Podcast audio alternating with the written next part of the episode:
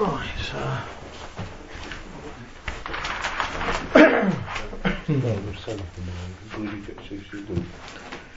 right, we've um, really just, you know, sort of like been going over a lot of back to basics lately, which uh, is is good to do. But we've been slightly doing it from uh, the angle that I, I, was saying that one one of the problems when you get these theological systems um, is that you you you can get stuck in them, so that rather than reading the Bible for itself, you're actually you're imposing a theological system on the Bible, and uh, you know sort of like the you know sort of like the example that we've been looking at, um, you know has been the thing that you know sort of like in certain theological systems you get, um, you know, sort of like one, one that says um, a true believer can never fall away.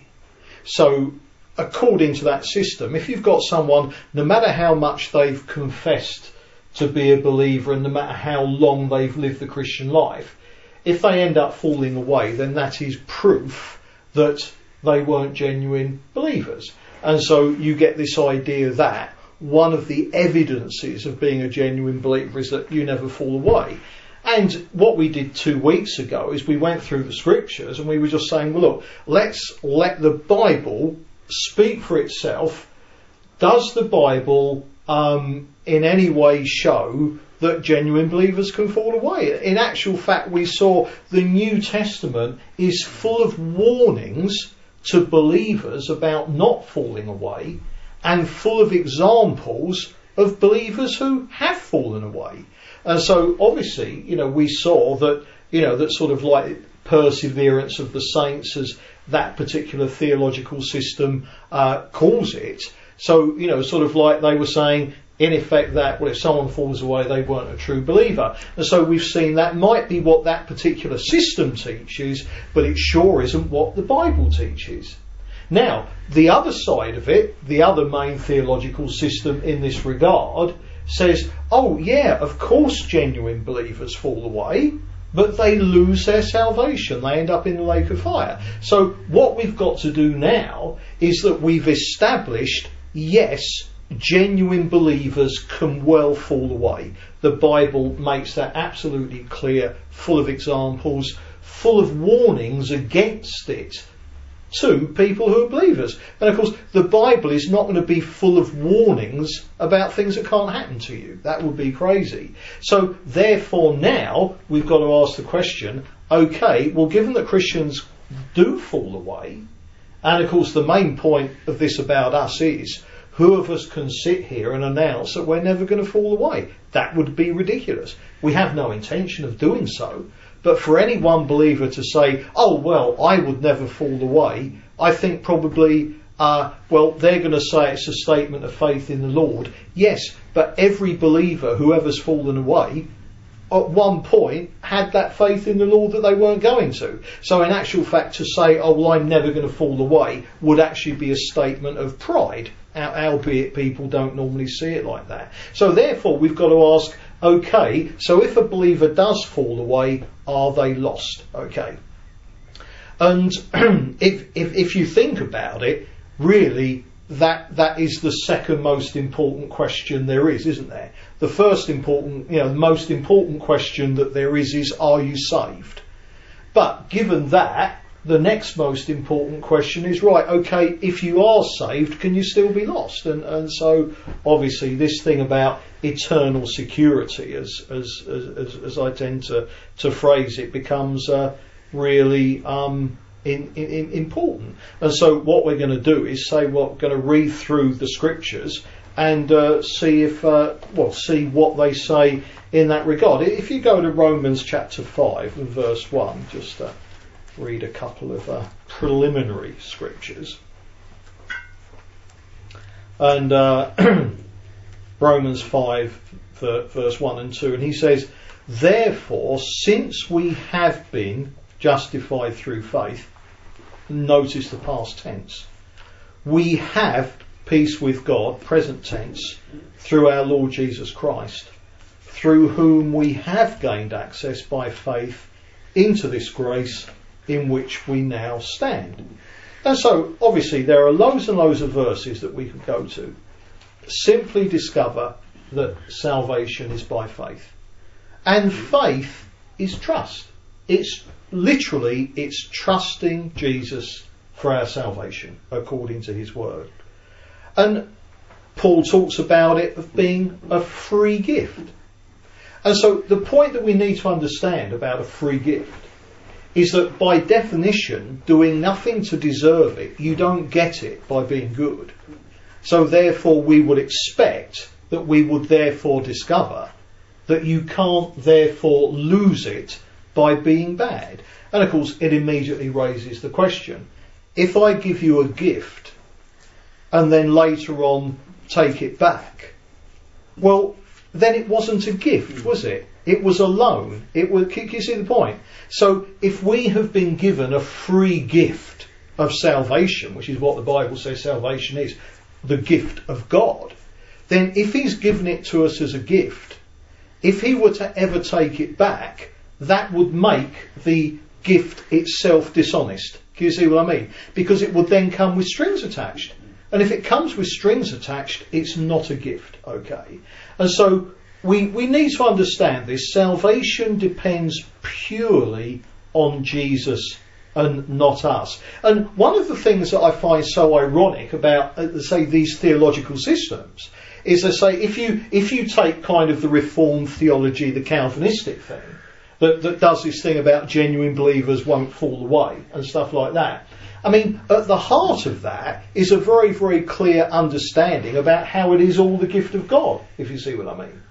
And so, so therefore, in, in seeing, in this tremendous understanding that that particular system has in regards to the free, the free grace, the free gift, it, it seems to me bizarre that they would then need to, to, to, be discounting people who fall away and saying, well, they can't possibly have had the gift. It just seems to m- misunderstand what grace actually is, as if they're not brave enough to actually take that grace to its logical conclusion. Because, of course, grace can be abused. But just because grace can be abused doesn't mean that you didn't receive grace. And so the point is, it depends purely on what Jesus has done and we receive it as a free gift. Otherwise, it's salvation by works. Okay.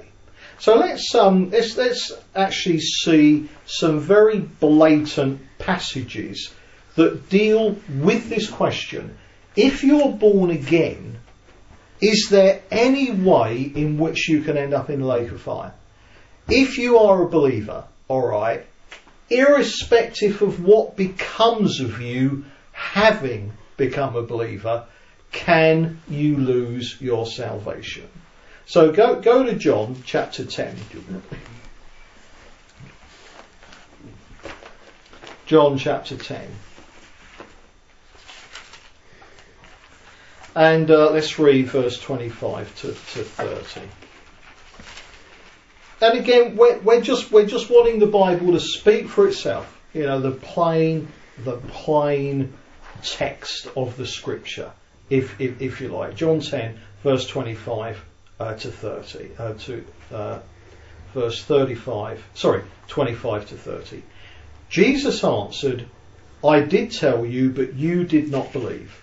The miracles I do in my Father's name speak for me, but you do not believe because you are not my sheep. Not you're not my sheep because you don't believe, but we won't get into that in, in this study. I, my sheep listen to my voice. I know them and they follow me.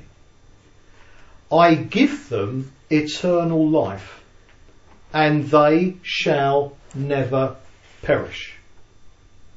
No one can snatch them out of my hand. My Father, who has given them to me, is greater than all. No one can snatch them out of my Father's hand. I and the Father am one. And what Jesus is saying here, he's clearly speaking of those who become Christians. And he says I've given them eternal life because that's what being a Christian is. You've received the free gift of God, alright, in Christ Jesus. Receive salvation. And then Jesus said, and they shall never perish. Now, there's no room in a statement like that for qualification, is there? Because if there was a qualification, Jesus would have had to have given it in this sentence, or what he said cannot possibly mean what it says. And Jesus always means what he says. So he says, I give them eternal life, they shall never perish. And he goes on to say, no one can snatch them out of my hand. Alright. Now, he, he built, he says, look, if you're a believer, I've got you in my hand. And no one can take you out of my hand. Alright? And then he goes on to say, I mean, Jesus is pretty great, isn't he? Jesus is pretty powerful. But he then goes on to say, My Father who has given them to me is greater than all. Mm. Now, Jesus then starts talking about his Father, and he says, He's actually even greater than me. Alright? No one can snatch them out of my Father's hand. Now, um, you'll remember in Colossians chapter 3, Paul uses this wonderful phrase. He says, Your life is hid with Christ in God. Alright? And what Jesus says here, if you're a believer, you're in His hand, and no one can snatch you out of His hand, but no one can snatch you out of the Father's hand either. Now, if you're in Jesus' hand and the Father's hand at the same time, and if Jesus says the Father is greater than all, what does it mean? Well, it means one, you're in Jesus' hand, alright, and then Jesus' hand is in God's hand. You see the point? And Paul says your life is hid with Christ in God. So here we've got a double security. Jesus says you're in my hand and no one can get you out of my hand. But you're also in the Father's hand, and no one can get you out of the Father's hand. He is greater than all. And basically, what Jesus is saying here, do you remember at school, you know, to do this, thing, oh, my dad could beat your dad up, you know, that, that sort of thing, or, you know, whose dad was the. Well, here, Jesus is saying literally that. There is no one who can have any power whatsoever over his Father, over God the Father. So Jesus says, he says, You're in my hand, no one can get you out of my hand. Now that's enough. But it's more than that. Jesus said, And also you're in my Father's hand, He's greater than all. No one can take you out of my Father's hand. So the point is that when you have a statement like this, we got to ask, what is it designed to convey? Is it designed to convey that if you're not careful, you could lose this gift of salvation? Or is it designed to convey that if you believe in Jesus, you are home dry because this depends purely on the Lord and His power? It doesn't depend in any way upon us. Now, obviously, the the theolo- one of the theological systems that we're looking at is very hot on this. and says, no, absolutely no one can take you. But then if you go and fall away, oh, they say, no, that just proves you were never in the Father's hand. Now, we've seen the big problem with that. Firstly, well, so how do you know you're a Christian? You can't know you're a Christian. Because you can't know you won't fall away. All you can say is, if I'm a genuine believer, I won't fall away. But because you can't know you won't fall away, you therefore can't know you're a genuine believer. And the second thing is that obviously they seem to totally discount all the verses we looked at in that last study that precisely make clear that genuine believers fall away. And that is the problem with the theological systems. They sort of, they prevent you from just accepting what the Bible says at face value. And so what we've got here is they shall never perish. No one can snatch them out of my hand. No one can snatch them out of my Father's hand. Now, also, um, the thing we've got to deal with now is because this other theological system that says, oh yeah, genuine believers fall away, and if they do, they're lost, is that what they say, because their theological system requires it, so what do you do with a verse like this? They say, ah, but you can jump out if you want to. Now, Jesus specifically says that the Father is greater than anyone. You, you cannot in any way get in these verses that there's a clause that you can jump out. Because then Jesus would have to be saying, um, they shall never perish unless they jump out of my hand. But precisely because we're sinners and we all know that, well, who could say they're never going to do that? Can you see, this would render this verse a complete nonsense. And so the point is, with seeing what Jesus says here, there's only one conclusion that you can come to. Jesus is saying, if you've been born again, if you are one of the elect, if you have trusted me as your Saviour for salvation, then you shall never perish. Your life is hid with Christ in God. The moment you were born again, the moment you believed in Jesus, you were made one with Jesus and one with the Father. And that's it. End of story. That is all that is required in order for you to be saved. Now, should you, for the rest of your life, faithfully follow the Lord? Of course. Should we be unfaithful? Absolutely not. Should we fall away? Absolutely not. But if that is the outcome, nevertheless, the whole point is we're saved because of something that has already happened. And we're seeing here that Jesus is saying, and that which has already happened cannot in any way be undone. Now, it was interesting, I was reading um, some stuff today that someone sent about baptism. And it was funny because, um, you know, they've, they've been introduced, you know, sort of by me to, to the idea that, that salvation in the New Testament, the moment someone said, I believe in Jesus, they baptized them. And when you look at it from, you go through the Bible, there's no question about that. The early church, they baptized you immediately on profession of faith. Yet what this guy was trying to struggle with, he was accepting that because how can you take the Bible seriously um, and turn a blind eye to that? It's there throughout the New Testament. But then he kept saying as well that when you baptize someone, once there's there's sign of true repentance. So what he was saying is that when someone becomes a Christian, you should baptize them immediately upon evidence of true repentance. And see, again, his theological system has got him caught in a dilemma. He can't deny that salvation should be immediate, and yet he's got to keep putting in, but there's got to be evidence of repentance. Now, let me ask you, what is the biblical requirement for evidence that you're a Christian? Profession of faith in Jesus. Does the Bible require evidence of repentance before baptism? Well, no, because evidence of repentance has got to take time. And can you see it's as if even the immediacy of baptism witnesses to the effect that the moment you've believed in Jesus, as far as salvation is concerned, as far as going to heaven is concerned, that is a done deal. Now, when we look at sanctification, should we live holy lives down here? Of course we should.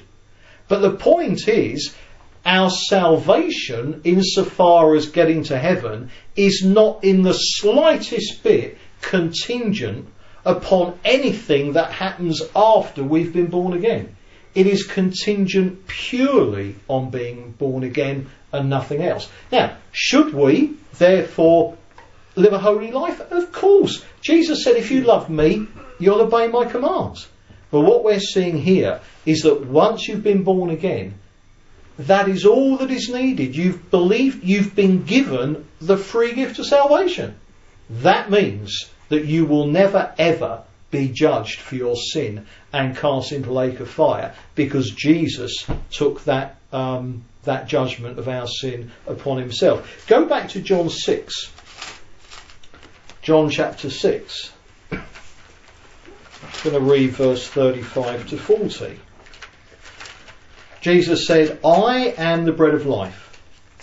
He who comes to me will never go hungry, and he who believes in me will never be thirsty.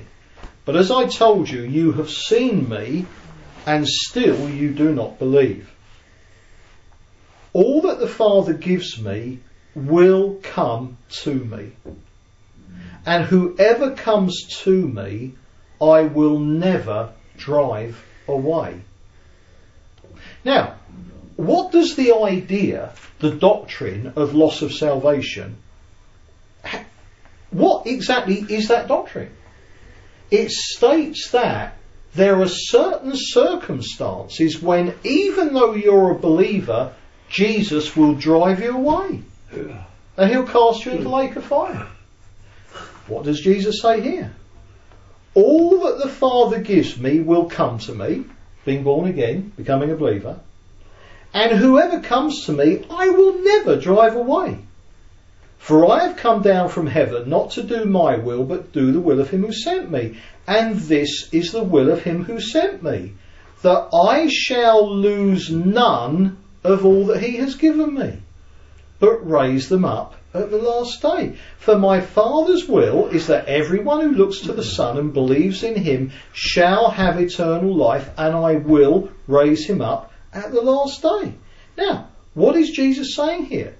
He's saying that when people, once people have been born again, have come into the kingdom, have become a child of God, that here we've got absolute statement, I will never drive them away. So again, we've got to ask the question, how on earth can you fit into these statements the idea, ah, but if you're not faithful throughout this life, if you do get into serious unrepentant sin and end up falling away, or even if you live a really holy life, but if, say, you get deceived and you were to convert to Catholicism, or maybe be taken in by some sect, you know, become a Jehovah's Witness or a Unitarian, if, if either of these things were to happen to you, living an unholy life or getting deceived by heresy, if either of those things happened, you become apostate and you lose your salvation. Now, we saw from that study two weeks ago that both those things can happen to true believers. They can get into heresy that shipwrecks their faith, and believers can get into sin that shipwreck their faith, and they can fall away and become apostate. But here, what we're seeing is that even if that happens, it doesn't change the fact that Jesus said, I will never drive them away. So if he's never going to drive them away, is there going to be certain circumstances where he would? Well, no, because there are no provisos in this. And another example, again, about how these theological systems really hinder is that uh, I remember um, it was on one of the earlier trips to to the states, and there was um, you know, what what turned out to be a, a rather unusual and, and, I think unfortunate church. It was uh, it was one of the two churches I went to where I said to Belinda, the sooner those churches don't exist, the nicer place this world will be. And uh, the morning with them went okay. Um, you know, but it, it was just a question, you know, I knew what I was going into. It was just a question of giving them long enough to find something that they could take issue with me about, alright? And throughout the morning the teaching went well. Clearly I didn't say anything that they disagreed with. Uh, but then after lunch, we were doing the afternoon sessions, and um, and they got wind. They kind of worked out that clearly I believed in eternal security. All right. And, uh, and but basically the, the approach they then took was was I- I expressing this this grave concern at my belief. And the way they put it, they said, we would never permit our children to come to your church. Yeah, I said, oh, oh, that's, that's sad. Uh, why is that? Well, you believe in eternal security. Oh yeah, that's right. You believe that it doesn't matter how you live, you're going to heaven. And that's evil. Bible. Yeah. You're encouraging people. See, you see how suddenly, and I explained to them, oh goodness, no. I said, in our church, if, if, if there were Christians in, in unrepentant sin, we would actually do church discipline on them. We wouldn't approve of that, but they were having none of it. Can, can you see what I mean? And so again, the, these verses then become a complete waste of time because you're up against people with a doctrine rather than people with scripture. Can you see what I mean? Now, obviously, scripture is going to show you the true doctrine, but what I'm meaning is that you've got people, they've got their systems, and sadly, they don't let the Bible stand in the way of their theological systems. You see what I mean? Everything is viewed through the system rather than being able to just come to the Bible at face value and let it say uh, what what it says. Okay, um, go go to John chapter one. John chapter one. So we've we've we've seen Jesus saying, "None can pluck them out of my hand, uh, none can pluck them out of my Father's hand," and we've seen him say, "He will raise believers up at the last day." He will never drive them away. You know, now these are, you know, I think, I think it's unreasonable that anyone should think I'm being unreasonable in simply taking these verses at face value. Can you see what I mean? And when you actually get to the point, now I, I, I have no objection at all to anyone disagreeing with me on how I interpret these verses. But when it gets to the point where you're willing to actually cast negative aspersions on someone for actually going with what the Bible blatantly says. Again, this is the great danger of the theological systems, alright. Um, okay, right, so John, John chapter 1, um, verse 12 to 13. Yet to all who received him, to those who believed in his name, he gave the right to become children of God children born not of natural descent, nor of a human decision or a husband's will, but born of God. Um, obviously, one one of the mainstays of uh, the the whole thing about being born again is that we become children of God. We're actually born into God's family. And one of the characteristics of being in a family is that there's nothing you can ever do to stop being in that family. Um, you you can I mean say say you you you even want to deny your parents, all right? You, you want to deny, you know, the the you know the, the, the genetic parentage that gave you existence. Well, you, you move to another country, you can renounce them, you can um, change your name by deed poll. But what you can't ever do is stop being their son or daughter. Yeah. You see the point? And what's interesting is that if people are going to say, oh, well, you can lose your salvation and you can end up in the lake of fire, this is an interesting question. Can children of God end up in the lake of fire? And as soon as we say that, we, we know we're just in the land of, of, of, of nonsense now. And of course, it begs another question. When Christians fall away, if they're going to lose their salvation, at what point do you get unborn again? Can you see the kind of problems we got here? Go, go to Romans 8. We'll be in Romans 8 a couple of times tonight. Romans 8 and verse 15 to 16. For you did not receive a spirit that makes you a slave again to fear, but you received the spirit of sonship. And by him we cry, Abba Father. The Spirit himself testifies with our spirit that we are God's children. Now, if we are children, then we are heirs, heirs of God and co-heirs with Christ, if indeed we share in his sufferings in order that we may also share in his glory. Now, can you see the point here? That we're heirs. That there's a family inheritance that's going to come to us. Now, let's let's go back to the person who's absolutely renounced their family, all right? And they, they, they want to deny they're even in it. So let's Let's let's take a, a believer in the worst state possible. okay, a completely fallen away believer. Okay. Now, is he still going to get his inheritance? Well, even if he doesn't want it, the point about the inheritance that Paul's talking about here is blow me down, you get it when you die. You see the point?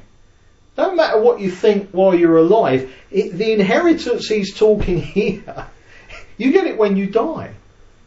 And no matter how backslidden a believer is, no matter how much of a bad attitude he's got towards the Lord, the moment that believer dies, he loses his body, sin resides in the body, he won't be sinful anymore, he'll be extremely repentant that he didn't follow the Lord his whole life, and he'll be with the Lord in glory and he'll get his inheritance. You see the point? Now, let's at this point just skip to that well-known parable, the prodigal son. Now, what's interesting is that there we have a picture, the son of a father.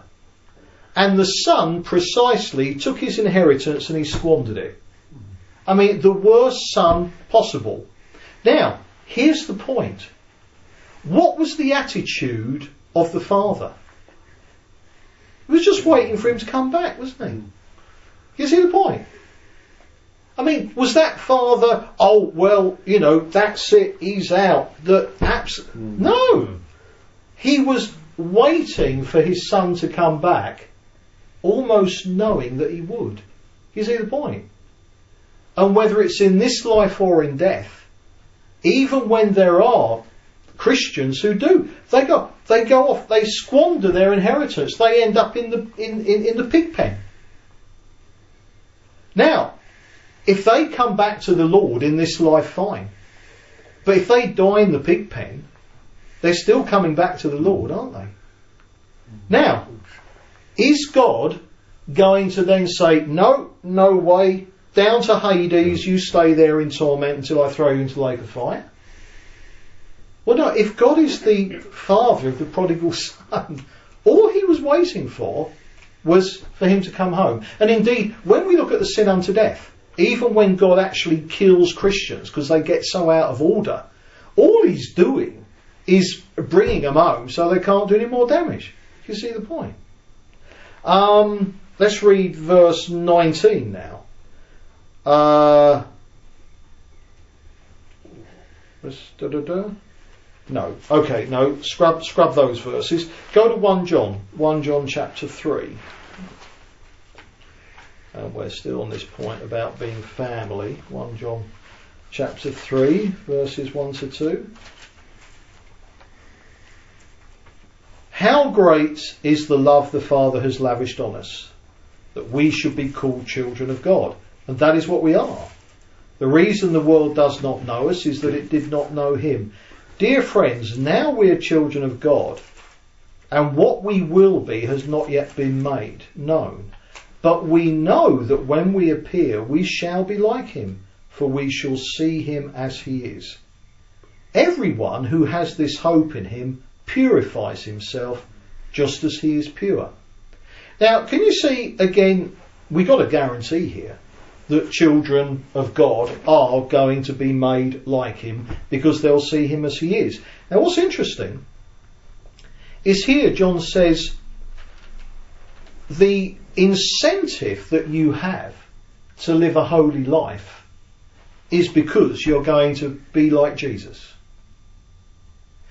he does not present your incentive to live a, human, a, a holy life and to purify yourself is because if you don't, you're going to lose your salvation. You see the point of the appeal here? The guarantee that we're going to be with the Lord in heaven is our incentive to live a holy life down here. Right. So again, you know, we're seeing here that any idea that, that, that a genuine believer can end up in the lake of fire, it just does not square. We're seeing here guarantees. Now, go to 2 Corinthians. 2 Corinthians chapter 1.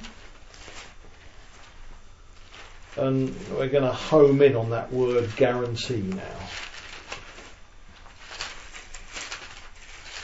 Because, in effect, people who believe you can lose your salvation, what it is they're unable to do is to say that it's guaranteed. Because all they can do is to say it's guaranteed if you stay faithful. You see what I mean? Uh, strangely enough, um, that that that place um, up up near Derby, where I you know sort of did some teaching, and then kind of it all went very very quiet. Um, and uh, you know, obviously they they weren't keen on, on having me back. And I actually was uh, contacted by some people who, who who kind of go there. No, no, they came up to uh, that that last teaching thing I did up in Bradford with uh, with Gary Ward, and um, and I was chatting with them there, and they told me why it was, and it was because uh, in the teaching I was doing, it became clear that I believe in eternal security. And you know, so you know, that that that's it. There were people there. They think that's a true. This is a very serious false teaching. Um, and yet, can you see how great where all this is is taking at face value these uh, verses in the Bible. But remember, if you believe salvation can be lost, then the very thing that you don't want to do is to say there's an absolute guarantee. Now, obviously, where this gets me is how come they sleep at night? They seem to be, they seem to live as if it's guaranteed that they're going to heaven.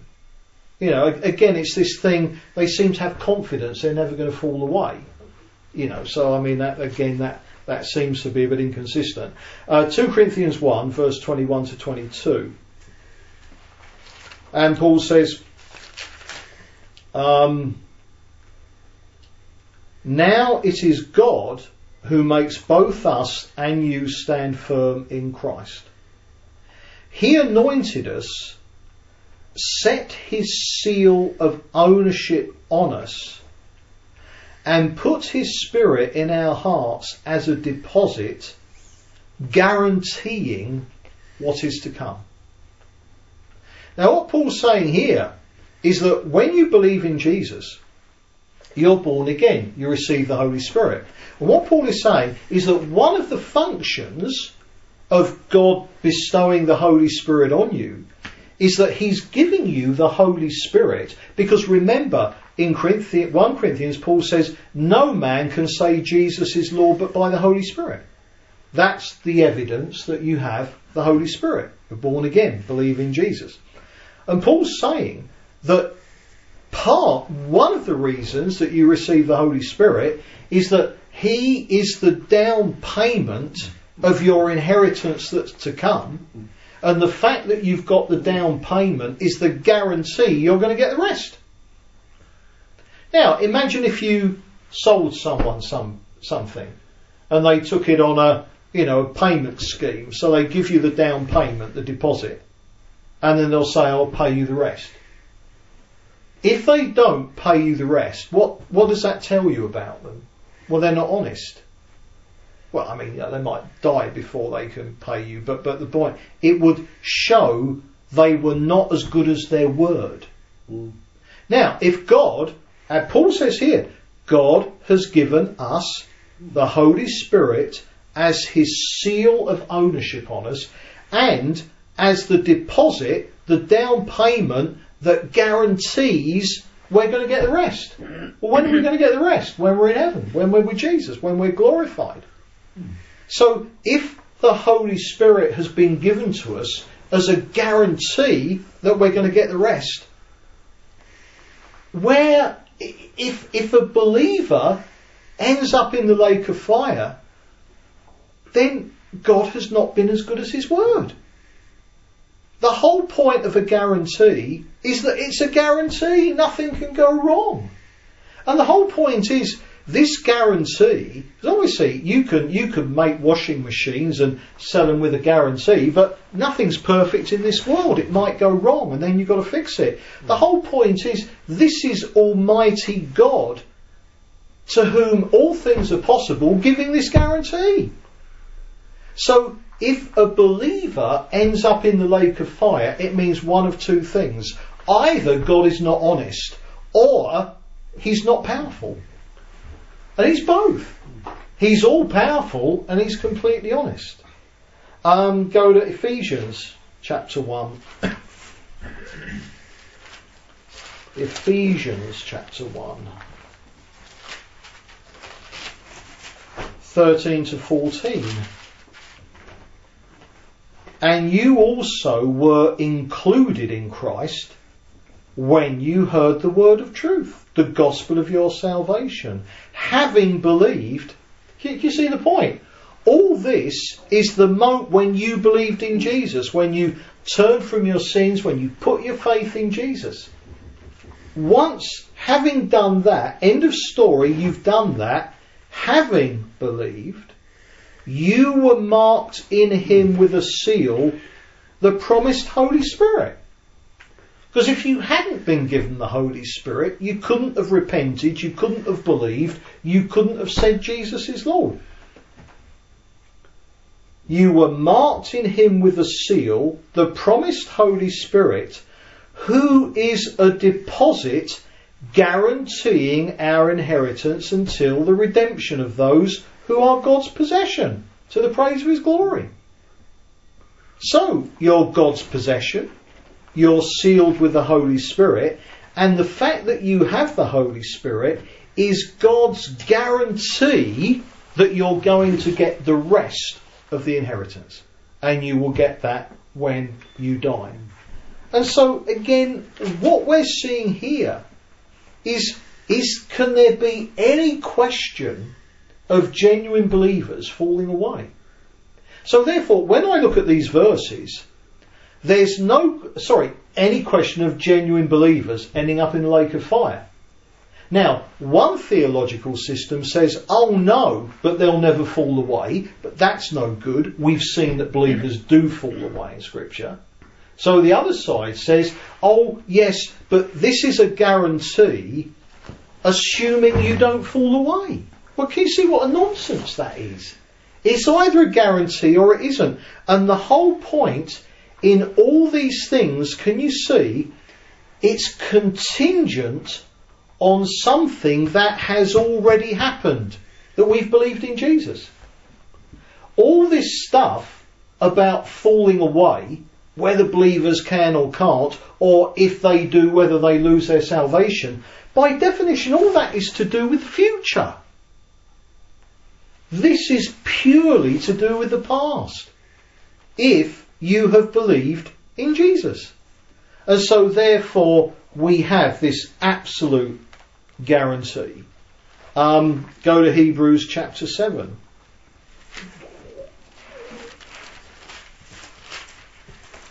Hebrews chapter 7 You know, and obviously, the, you know, this subject is tremendously important in itself, and and it's the main thing. But can you see as well this whole thing about the fact that when you do get these prescribed theological systems, how they prevent you from actually taking scripture at face value. They, they encourage you to take some scripture at face value, but the problem with the theological systems, it's all the verses that don't fit in with them. That's the problem. That somehow they do not leave you free to just accept Scripture and what it says in totality. Um, Hebrews 7 Uh, I'm going to read verse 23 to 25. Now there have been many of those priests. This, he's talking about, you know, like you know the, the, the all, all, the priests who died, but that's that's that's not the main point. He's saying that Jesus is our great high priest, all right, who never dies. There have been many of those priests since death prevented them from continuing in office. Mm. But because Jesus lives forever, he has a permanent priesthood. Therefore, he is able to save completely those who come to God through him because he always lives to intercede mm. for them.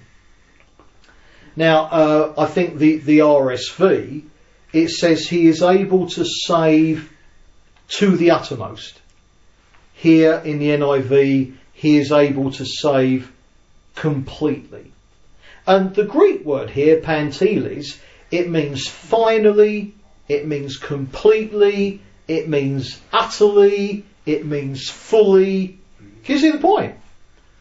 Now, if we could lose our salvation because of our sinfulness, could it really be said that Jesus had therefore saved us to the uttermost? How could it be said that I am saved by Jesus to the uttermost if I could yet lose my salvation? You see the point? And so therefore, again, it's vital to understand that the nature of salvation, what is it that salvation is from? It's sin. Now think about it. What use would a salvation from sin which could be lost because of sin be? One of the pictures of salvation, we've talked about this before, in the Old Testament, Noah's Ark. And you know it when it says about he built the ark and he covered it with pitch. Now in the Hebrew, that's the equivalent to the word atonement. Jesus covered our sins.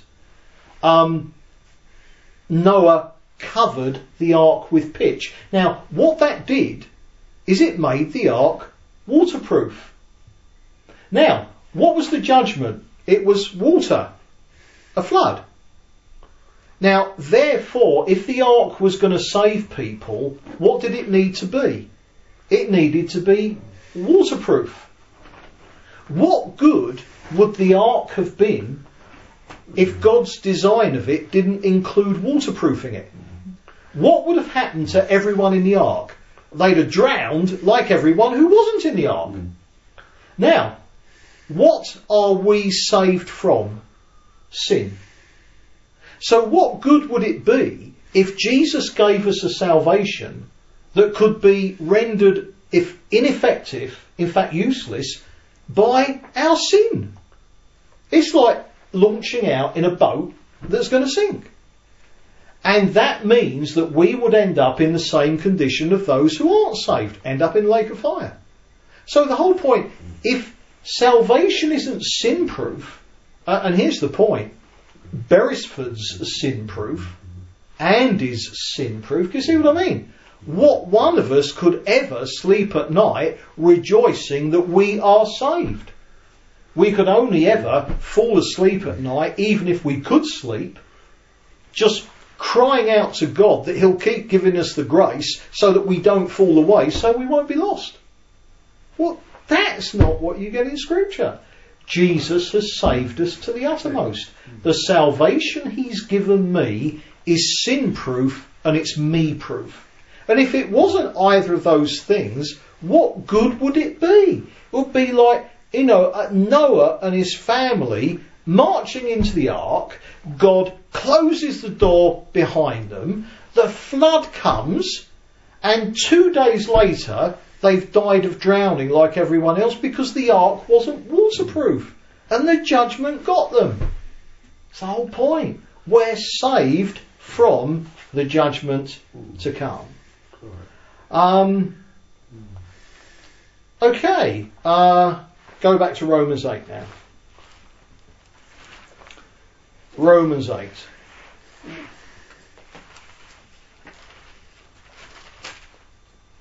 Romans 8, the most systematic handling of the doctrine of salvation in the whole Bible. Um, And of course, any commentary, any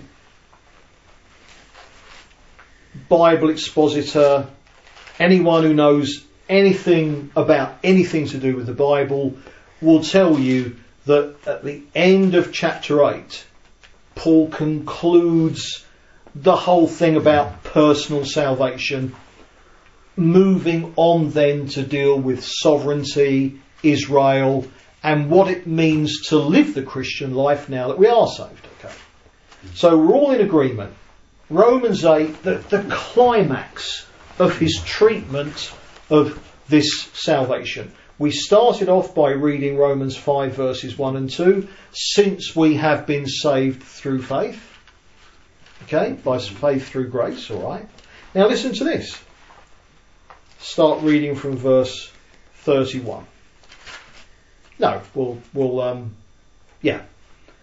What then shall we say in response to this? If God is for us, who can be against us? He who did not spare his own son, but gave him up for us all, how will he not also, along with him, graciously give us all things? Who will bring any charge against those whom God has chosen? It is God who justifies. Who is it that condemns? Christ Jesus, who died, more than that, who was raised to life, is at the right hand of God and is also interceding for us. Who shall separate us from the love of Christ? Shall trouble or hardship or persecution or famine or nakedness or danger or sword? There's a long list there. As it is written, for your sake we face death all day long. We are considered as sheep to be slaughtered. Sheep to be slaughtered. He's saying it's just as well that that lot can't separate us from God's love because that's exactly what we're going through. Right. Now he moves on. The list gets bigger. No. In all these things we are more than conquerors through him who loved us. For I am convinced that neither death nor life neither angels nor demons, neither the present nor the future, nor any powers, neither height nor depth, nor anything else in all creation. You see, just in case anything hasn't been covered, he adds, nor anything else in all creation will be able to separate us from the love of God that is in Christ Jesus our Lord. Now, it seems to me that in these passages that we've been reading, that, that, that, that these are neon lights. Um, you know, here are, here are writings which are going out of their way to make it absolutely clear that genuine believers cannot lose their salvation. We've already seen that genuine believers fall away. So it's no use doing this. Oh, yes, this is absolutely true. But of course, if you fall away, that just shows you're not a believer. I mean, come on, where's your assurance of salvation there? And the whole point is that these scriptures are there precisely so that we can have absolute assurance of our salvation. And it's funny because if you talk to people in each of the opposing theological systems, they'll all agree with that. That Christians are meant to have assurance of salvation. And yet one system says you can lose it if you fall away, and the other system says oh, if you do fall away, it proves you never had it. Now, where is any possible basis of assurance in either of those systems? So, what we've seen is yes, genuine believers do fall away. There goes one system. And now we're seeing genuine believers cannot lose their salvation come what may. Well, there goes the other system. And so, you know, sort of like there, there's us in the middle. Um, being considered deceived and dodgy by each of the two systems. Can you see how crazy that is? Um, and so here is, uh, I think, yeah, a- absolutely, that, that, there's no question that if you've believed in, in Jesus, you can't lose your salvation. And of course, the whole point is, if you could, then it means that, well, I mean, how, if, if you could be lost tomorrow, in what way can you say you've been saved today? You see that renders that a bit meaningless? And, and of course, we didn't get saved by being good. Quite the contrary. Salvation is precisely for sinners. And yet, there are those who want to say, yes, but you can lose it by being bad. And, and again, none of this makes any sense at all. And I think that probably the, uh, you know, the sort of like the, the most serious thing about this is that, that here we're talking about eternal security. So you've got perseverance of the saints being one doctrine concerning all this, loss of salvation being the other. I, am saying I'm eternal security, all right, which almost kind of stands on its own as not really it's just, you know, not really part of an existing system come what may. I mean, there are loads of people who believe it just like I do, but it's not part of either of the real big um, theological systems. And, and you see, if, if, if you're not where I'm saying we should be, what exactly is the gospel we preach then? Believe on the Lord Jesus Christ and thou shalt be saved, assuming you don't fall away. Whereas the Bible adds nothing to that. Now, oh yeah, should, should we live a holy life? Of course. Of course. And of course, it's ridiculous when some in one of the theological systems just want to say, oh, people like you, you're just encouraging sin. Or you're saying, oh, you know, you could, you know, easy believism, you, you just, you know, believing in Jesus, then you don't have to live the Christian life. I think you do have to live the Christian life but not as a condition for being saved. The condition for being saved is that you've believed in Jesus. If you, if, if, if, if you then betray him, I think that's a terrible thing to do. But the wonderful thing is that even if we betray him, he won't betray us. That is the point here. Um, and of course, the other thing as well is that, and this is where you know, sort of people in the you know, the more the reform kind of thing, who say, well, a genuine believer will never fall away, is that they're, they're, they're absolutely right in their understanding of this grace. It's all of grace, it's all of grace. And yet what they can't come to terms with is that grace can be abused. Do you see what I mean? So that the point is, if, if you're going to say, well, Christians who don't follow the Lord, but they're glad they're going to be with Him in heaven, are they abusing His grace? Absolutely. But hang on. Hmm. If it can't be abused, it isn't grace. You see the point? So, so therefore, yes, grace can be abused. And if it couldn't be abused, it wouldn't be grace anymore. Does that mean we ought to abuse it? Absolutely not. But as we see, the appeal in Scripture is that the reason that you shouldn't abuse grace and fall away from it, we saw that in the last study, didn't we? These verses where Paul talks about you've fallen from grace. The reason we shouldn't fall from grace is because we ought to live in surrender to the Lord. But if we do fall from grace, grace doesn't stop being grace. And all God has for us is grace and mercy because we've believed in Jesus and because his righteousness has been imputed to us. So here's the point. When you got saved, that salvation wasn't actually anything to do with you at all, except that you were the object of it. The salvation depended on the fact that God imputed to you the righteousness of Jesus.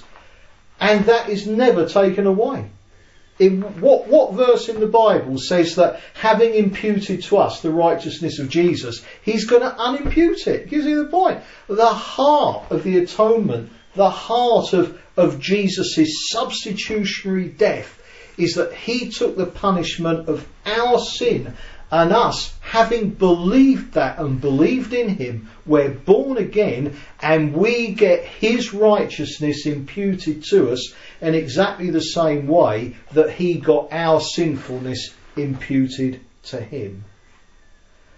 And then just finally, what, what father maintains uh, discipline and godliness in his family life by holding over his children that if they don't match up, well, that's it. They're out of the family. I renounce you. I reject you. That's it. Is that a good father? Well, according to the Bible, that's a very bad father.